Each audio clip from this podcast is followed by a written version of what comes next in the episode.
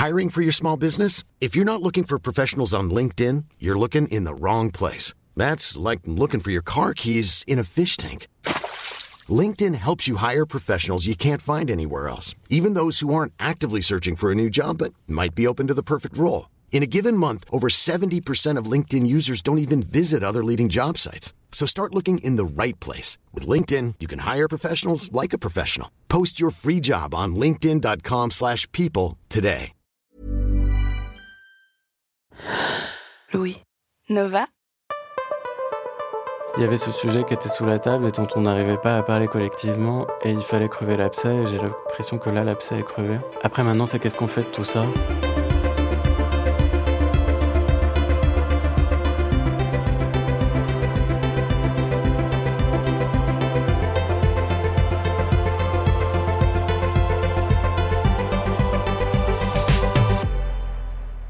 Septembre 2020, le magazine Vice publie un article intitulé À la recherche du MeToo gay. Le journaliste Mathieu Fouché y dit les violences sexuelles qu'il a subies dans l'enfance et appelle de ses voeux la circulation de ce nouveau hashtag. L'article est très lu, très partagé, mais rien de plus. Jusqu'à ce mois de janvier 2021. Le mouvement MeToo Inceste a émergé et un soir, un anonyme accuse un conseiller de Paris et son conjoint de viol et agression sexuelle et il utilise ce hashtag. Des milliers d'autres récits suivent, accompagnant ce cri de ralliement proposé par Mathieu Fouché. Je lui ai demandé pourquoi il avait appelé ce hashtag de ses voeux et comment il avait pensé sa spécificité. Je suis Charlotte Pudlowski, bienvenue dans Fracas.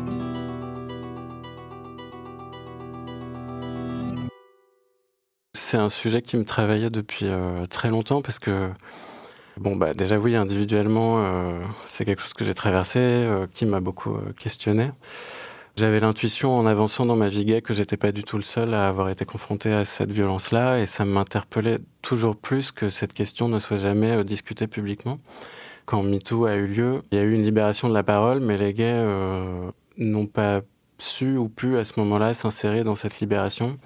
Je pense que pour moi, l'électrochoc, ça a vraiment été euh, l'interview vidéo de Adèle Haenel dans Mediapart que j'ai regardé euh, avec ma coloc euh, entièrement parce qu'on a beaucoup pleuré. Euh, ça a été euh, un vrai moment de bah, très puissant en fait le fait qu'une femme est, lesbienne et je pense que c'est pas un hasard dans le fait que moi ça m'ait autant touché prenne la parole sur ce sujet-là, mais aussi la manière qu'elle avait de poser les choses dans une espèce de logique de guérison collective. Je crois que ça me parlait beaucoup. À la fin de la discussion que j'ai eue avec ma coloc à ce moment-là, je me suis dit, mais en fait, je crois que j'ai besoin de penser la spécificité gay de cette violence. Quand vous dites que vous vous étiez rendu compte que vous aviez le sentiment de ne pas être seul et que ces violences-là, elles avaient été subies euh, par d'autres personnes que vous pouviez fréquenter euh, et qui étaient gays, ça veut dire que vous en parliez avec des amis ou que vous en parliez euh, dans les relations amoureuses que, que vous pouviez avoir? C'était une parole qui circulait dans la communauté LGBT, selon vous? Moi, je ne dirais pas du tout qu'elle circulait. Je dirais plutôt qu'elle s'échappait. Pour moi, c'est plus de l'ordre du murmure. Dans mon papier, j'emploie cette expression, c'est ce qui ne se murmure que sur l'oreiller, c'est vraiment dans un cadre très intime. Ça se fait à deux. Euh, J'avais remarqué que c'est une parole qui s'échappait de manière un peu euh, abrupte euh, en soirée. Donc dans des cadres où les gens euh, sont soit consommé de l'alcool, soit des stupéfiants, et où là il y a une espèce de parole qui s'échappe comme ça, qui est un peu qui fait un peu irruption à chaque fois que j'enregistrais cette donnée, je me disais, ah, tiens, là, je sens qu'il y a un truc. Bon, quelqu'un, parfois les gens étaient très clairs, parfois ils le disaient à demi-mot. Au bout d'un moment, je pense que quand on a vécu euh, l'inceste, on reconnaît aussi les gens. Et donc, moi, je collectais un peu ces informations. J'avais vu aussi sur Twitter, parfois des garçons en parlaient. Donc, au moment de MeToo, de manière assez marginale, mais euh, un petit peu, je connectais les points dans ma tête et je me disais, en fait, ça commence à faire beaucoup. En tout cas, il a commencé à paraître évident que c'était un sujet, mais, euh, mais en même temps, il n'y avait aucun discours public là-dessus. C'est-à-dire que les médias LGBT ou gays n'en parlaient pas, les médias euh, généralistes non plus. Je me disais, c'est quand même très bizarre. Enfin, qu'est-ce qui fait que on n'arrive pas à le dire? Enfin, un jour, il va falloir le dire. Ça, c'est pas, c'est étrange, quoi. Ça nous concerne. Moi, j'ai l'impression que ça concerne même plus de monde que ce que les données montrent. Enfin, de mon expérience, quand on commence à en parler, on se dit, bah, en fait, ça devient presque une espèce de, de loi en fait. Vous disiez que c'était important pour vous euh, de penser euh, la spécificité euh, de ces agressions-là. Pourquoi est-ce que c'était important et pourquoi est-ce qu'il fallait une catégorisation à l'intérieur de MeToo avec ce MeToo gay? Parce que en fait, au moment de MeToo, cette parole n'avait jamais émergé et que donc il fallait que les gays aient un espace pour pouvoir en parler collectivement, publiquement, et qu'en fait cet espace n'existe pas vraiment. Les espaces gays sont des espaces euh, de drague, des espaces festifs, qui sont pas du tout forcément appropriés pour euh, parler de tout ça. À un moment, oui, il fallait penser cette spécificité. Et aussi parce que je pense que l'identité gay, elle pose des questions assez spécifiques, il y a des dynamiques qui sont propres à cette communauté. Et où je pense que c'est pertinent à la fois de comment dire, de réarticuler ces violences-là dans un système patriarcal, tout en comprenant quelle est la position spécifique des gays à l'intérieur de cette question-là. Les LGBT sont, euh, sont surreprésentés euh, parmi les victimes d'inceste, et ça, en fait, peu de gens le disent, déjà parce que je pense que c'est un gros tabou pour les personnes LGBT, à cause de l'homophobie euh, de la société qui voudrait après instrumentaliser ces, questions-là, pathologiser nos identités, mais aussi parce qu'il n'y avait pas de données empiriques en France, jusqu'à très peu, pour aborder ce sujet-là. Moi, j'en avais cherché il y a quelques années, donc je savais qu'elles existaient aux États-Unis, ce qui avait un peu confirmé mes intuitions. Mais en France, avant l'étude Virage, dont le premier volet a été euh, publié, je crois, en avril 2020, il y avait très peu de données solides pour appuyer euh, ça. Et, euh, et, donc, à un moment, il allait falloir parler de la du pourquoi et de la spécificité de, des violences sexuelles intrafamiliales euh, qui touchent les LGBT. Et alors cette enquête virage, vous en parlez euh, dans l'article de Vice, elle dit que 6% et 5,4% des hommes homosexuels et bisexuels répondent avoir été agressés ou violés au moins une fois au cours de leur vie par un membre ou proche de leur famille hors couple, contre 0,5% des hommes hétérosexuels. Comment vous expliquez euh, ce décalage-là, vous? Mon hypothèse à moi, c'est que en ce qui concerne les gays, par exemple, qui pour beaucoup sont efféminés. Je pense qu'en fait, même assez jeunes dans leur vie, sont déjà perçus comme gays, même si eux-mêmes n'en ont pas vraiment conscience. Et euh, ça, on peut pas le nier parce que des enfants subissent déjà de l'homophobie dès un très jeune âge. Donc en fait, on peut, ça existe déjà. Et plus largement, chez les LGBT, il y a, chez beaucoup d'entre eux une non-conformité de genre dès l'enfance, et que cette non-conformité, elle peut rendre vulnérable, ou euh, comme le dit une des chercheuses que j'ai interviewées dans mon papier, elle érotise les enfants en fait. Donc je pense qu'elle les fragilise, elle les vulnérabilise davantage et qu'elle permet euh, que cette violence se matérialise sur eux en fait. Donc vous pensez qu'en fait leur euh, marginalisation visible les expose davantage à la domination? Je pense que c'est pas un hasard si euh, des communautés et identités qui sont déjà fragilisées sont euh, plus exposées numériquement à ces violences. Et je pense que dans le cas des jeunes garçons gays, euh, des prédateurs peuvent éventuellement penser que du coup c'est ce qu'ils souhaitent, que peut-être ils en ont envie. Je, je, sais pas, moi je suis pas dans la tête des gens qui produisent ce genre d'actes. Je pense que c'est des hypothèses qu'on peut qu'on peut penser. Ouais, c'est comment il y a des corps dont on estime qu'on peut disposer plus facilement que d'autres.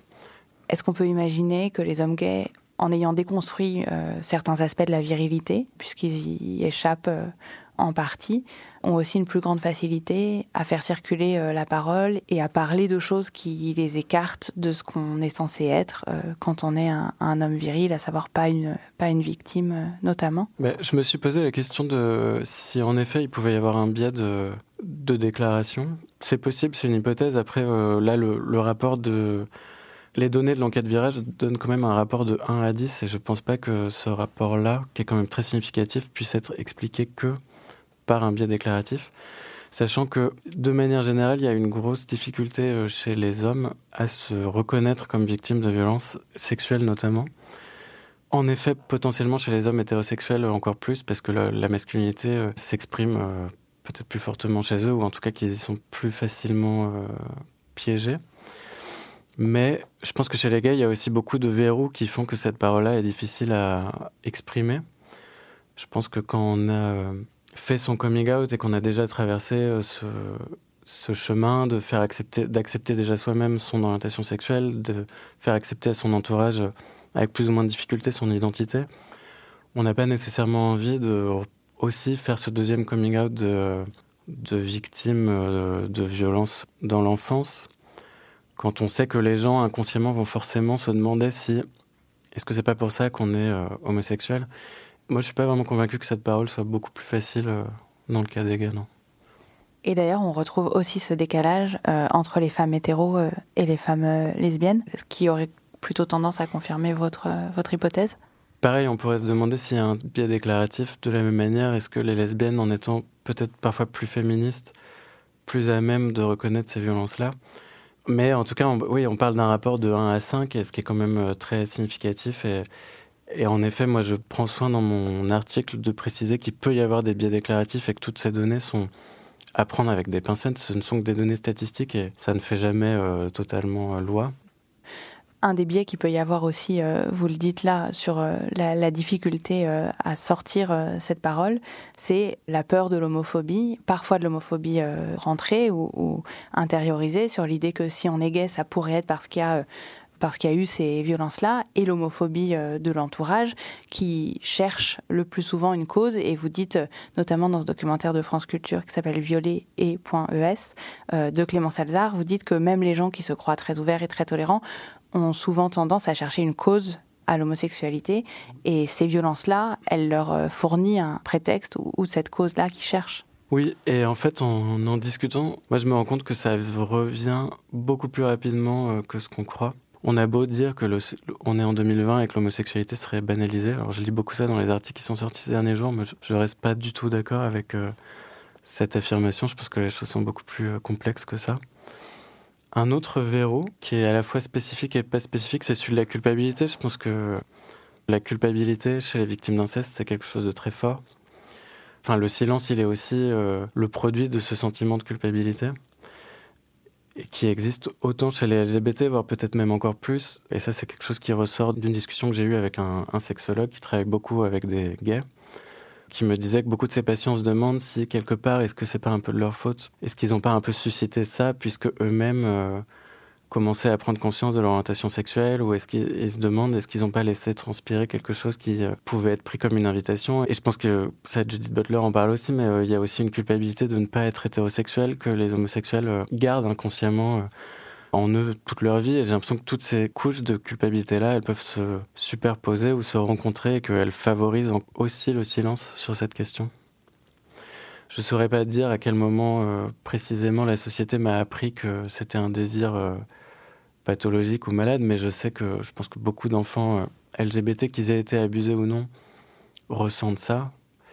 L'idée qu'ils sont anormaux, qu'ils sont malades, enfin, encore une fois, quand bien même nos identités se normalisent, en fait, on grandit euh, souvent très seul et sans modèle, et quand on comprend qu'on n'est pas dans la norme, je pense qu'on se sent anormal et que la société nous renvoie une anormalité qu'on a tous entendue. Et quand on a vécu avant ça euh, ces violences-là, on peut pas s'empêcher de se poser cette question, en fait. Et on est un peu piégé et on se dit euh, est-ce que je suis ce que je suis parce que j'ai vécu ça? Et je pense que ça crée un verrou euh, supplémentaire, enfin un cumul de difficultés dans la, l'affirmation de cette identité-là. Ouais. Et alors là, du coup, vous, vous avez publié votre article il y a quelques mois. Et là, il y a quelques jours, donc il y a ce hashtag qui est remonté sur Twitter. Comment ça s'est fait, selon vous? Mon article avait été assez partagé en septembre dernier, donc il y a quatre mois. Je pense qu'il a un peu préparé le terrain. En tout cas, euh, il avait été retweeté plus de 800 fois. Enfin, beaucoup de gens avaient commencé à demi-mot, alors jamais en disant moi je et en s'exprimant à la première personne, mais beaucoup de gens avaient dit oui, il faut qu'on en parle, c'est important. Je pense que c'était déjà une manière à demi-mot de commencer à admettre que ça les concernait. Après là, il y a eu des déclarations euh, récentes et en fait, assez vite, euh, beaucoup de gens ont commencé à témoigner de leurs expériences et à se saisir de cet outil qui est MeToo, qui est raconter son histoire, mais en l'ajoutant à un collectif. C'est le moment où le jeu devient nous et où on peut commencer à penser euh, toutes ces histoires pas comme des, parcours individuels, mais comme des violences systémiques. Beaucoup de voix qui n'avaient pas forcément été entendues la première fois, euh, là euh, aussi par le biais du MeToo inceste, qui je pense est pas complètement étranger au MeToo gay, il y a une possibilité pour certaines personnes de prendre la parole. Comment vous liez les deux? Comme les, LGBT et à l'intérieur de ça, les gays sont surreprésentés parmi les victimes d'inceste. Beaucoup de violences qui euh, sont évoquées dans le MeToo gay sont, euh, relèvent en fait de violences euh, incestueuses en fait. Il y avait déjà eu des tentatives auparavant de faire émerger ces histoires-là. En tout cas, il y avait des affaires qui avaient été révélées. je pense par exemple à celle qui visait l'animateur euh, Jean-Marc Morandini euh, en 2016, mais il n'y avait pas eu de prise de conscience plus globale euh, à l'époque. Je pense que c'est un cas assez intéressant, c'est que j'ai l'impression, mais mon avis peut être biaisé, mais euh, en tout cas, ce qui pour moi n'était pas tout à fait satisfaisant quand on parlait de ce sujet-là, c'est que j'ai l'impression qu'il était souvent abordé par le prisme de l'agresseur et jamais de la victime en fait. Enfin, j'ai l'impression que du coup, ça créait pas forcément un espace euh, pour que les victimes puissent parler en leur nom. Et c'est intéressant parce que quand moi j'ai écrit mon papier pour Vice, je l'ai envoyé à des médias communautaires et l'un d'entre eux m'a dit ah mais on aurait fait une reprise si ça si ça impliquait quelqu'un de connu, comme si le sujet ne pouvait être qu'intéressant que si ça incriminait quelqu'un, mais pas si des victimes parlaient collectivement déjà ou en leur nom. Et, ça, je trouve euh, assez perturbant. Et donc, euh, ouais, je pense pas que des affaires euh, permettent nécessairement de libérer la parole, surtout si le focus est très centré sur l'agresseur et que la victime n'a pas de place, en fait, puisque pour pouvoir dire MeToo, il faut se reconnaître dans le, récit d'une autre victime et dire, bah, ça fait écho avec ce que moi je connais ou que j'ai vécu. Et c'est pour ça aussi que ça n'avait jamais vraiment pris jusqu'à maintenant. Ce qui a été très frappant, euh, je trouve aussi ces derniers jours ou ces dernières semaines, en tout cas moi ce qui m'a beaucoup frappé, c'est que c'est des hommes qui ont pris euh, la parole. Il y a des journalistes, des élus. Euh, ça c'est aussi un, je ne sais pas si c'est un impensé, mais en tout cas c'est un non-dit. Dans ces violences-là, les femmes sont davantage victimes que les hommes mais en nombre, euh, il y a quand même énormément d'hommes qui, qui sont victimes aussi. Est-ce que vous pensez que là, ça veut dire que les hommes sont prêts à parler? C'est important évidemment de toujours rappeler que ces violences-là se produisent avant tout de la part d'hommes sur des femmes. En tout cas, pour les gays, il y avait, en fait, il y avait aussi peu de représentation pour s'identifier et être capable de se dire euh, tiens, moi aussi, ça me concerne. Quelque chose que moi, qui m'interpellait quand j'ai mené mon enquête et qui aussi m'a donné envie de l'écrire, c'est que je réalisais qu'en en France, mais aussi à l'étranger, beaucoup, la plupart des articles qui s'intéressaient au MeToo gay se concentraient beaucoup sur les violences euh, à l'âge adulte, en fait. Mais à chaque fois, tous ces papiers faisaient complètement l'impasse sur les violences que les gens avaient vécues dans leur enfance et donc à l'extérieur, plutôt dans le cadre de la famille hétérosexuelle, que à l'intérieur de la communauté gay. Et pour moi, on peut pas penser l'un sans commencer par l'autre. Enfin, ça, me paraît euh, étonnant. Et je pense même que c'est intéressant de penser les deux ensemble, en fait. Et ça, personne ne l'avait jamais fait. Et je me demande si c'est pas aussi ce qui a fait que mon papier a peut-être, en tout cas, été plus visible que beaucoup d'autres sur le sujet. Parce que ça permet de penser la reproduction des violences. C'est-à-dire de dire, s'il y a des violences à l'âge adulte dans les communautés gays, c'est parce qu'il y a une surreprésentation des victimes qui ont été victimes dans l'enfance, c'est ça? Moi, je le pose plutôt comme un continuum que comme euh, une causalité. Oui, en fait, euh, qu'est-ce qu'on fait d'une communauté où, de fait, il y a beaucoup de gens qui produisent ou reproduisent des violences quand, en fait, on se rend aussi compte que beaucoup d'entre eux ont découvert euh, la sexualité, ou enfin, des gens diront que ça n'est pas du sexe, mais en tout cas, ont eu des premières expériences qui relèvent du sexuel, qui sont plutôt violentes. Il faut qu'on réussisse à penser cette question-là, et c'est c'est ça qui est assez spécifique à la communauté gay collectivement, on a un pied dans le patriarcat, un pied en dehors, on, le, on en subit une partie des violences et on en reproduit d'autres. Et si on veut parler de violences sexuelles chez les gays, il faut toujours avoir euh, en tête cette espèce de tension ou de place un peu ambiguë, où chacun d'entre nous, en tant que gay, peut ou est très exposé aux violences sexuelles, mais chacun d'entre nous, en tant qu'homme, peut aussi être amené à en produire ou à en reproduire, et euh, il faut interroger tout ça en même temps, en fait. Je pense que c'est une étape absolument nécessaire. J'ai presque envie de dire malheureusement, il fallait en passer par là. Cette espèce de déballage un peu public euh, où chacun doit, est obligé de raconter la violence qu'il a vécue. Oui, je pense qu'il fallait crever l'abcès en fait. C'est surtout ça. Euh, une fois qu'on a mis tout ça sur la table et qu'on reconnaît que ce problème existe et qu'on est nombreux à avoir envie que les choses changent, c'est comment on transforme ça en un, bah justement, euh, une transformation profonde de la culture gay, comment on redéfinit les rapports euh, qu'on a envie d'avoir entre nous, quels outils on peut mettre en place dans les espaces gays pour faire en sorte que ça se produise plus, ou en tout cas que ça se produise le moins possible? Donc voilà comment chacun individuellement trouve des espaces pour aussi euh, penser ses plaies, mais que vraiment collectivement on essaye de penser d'un point de vue intracommunautaire euh, comment on prend une responsabilité collective pour aborder cette question-là en fait.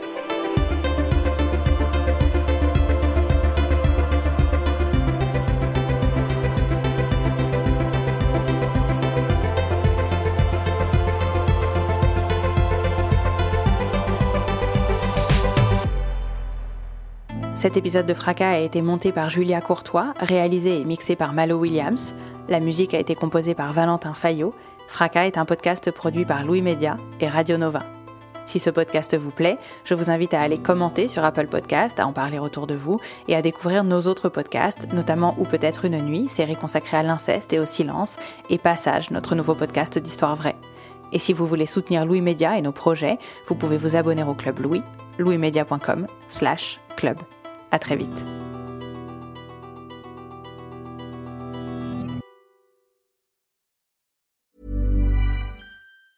Hey, it's Danny Pellegrino from Everything Iconic. Ready to upgrade your style game without blowing your budget? Check out Quince. They've got all the good stuff shirts and polos, activewear, and fine leather goods, all at 50 to 80% less than other high end brands. And the best part? They're all about safe, ethical, and responsible manufacturing. Get that luxury vibe without the luxury price tag. Hit up quince.com slash upgrade for free shipping and 365 day returns on your next order. That's quince.com slash upgrade. Brought to you by Lexus. Some things do more than their stated functions, because exceptional things inspire you to do exceptional things. To this select list, we add the all new Lexus GX. With its exceptional capability, you'll see possibilities you never knew existed, sending you far outside your comfort zone. But as much as the GX challenges you, it also spoils you. Its intuitive technology and luxurious features mean that wherever you go, you'll never go without. Live up to it. The all new Lexus GX.